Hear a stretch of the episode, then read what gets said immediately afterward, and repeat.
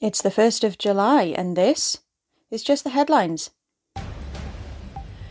Boris Johnson is facing calls to expel Chris Pincher from the Conservative Party. North Korea's state media claim that the recent COVID outbreak arrived through alien things coming by wind and other climate phenomena near the border with South Korea. Missiles hit residential buildings in Odessa, multiple deaths reported. The explosion in Birmingham thought to be caused by accidental gas leak.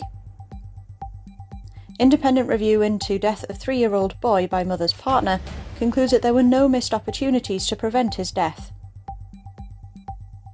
Footage of a motionless teen involved in murder of Logan Mwangi being questioned released. Emily Sandé and Jake Daniels top 2022's Pride Power list. COVID cases continue to rise, infection rate was 1 in 30 last week. Changes laid out in NHS shake-up include blood pressure checks and betting shops. Cruise ship collides with iceberg the size of lorry off Alaska. Chris Pincher suspended. Wimbledon spectators have blamed the absence of Roger Federer for fewer international visitors at the tournament this year.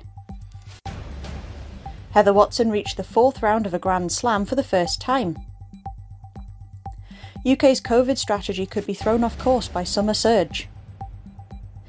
MP who walked in on Boris Johnson in compromising situation named as Conor Burns.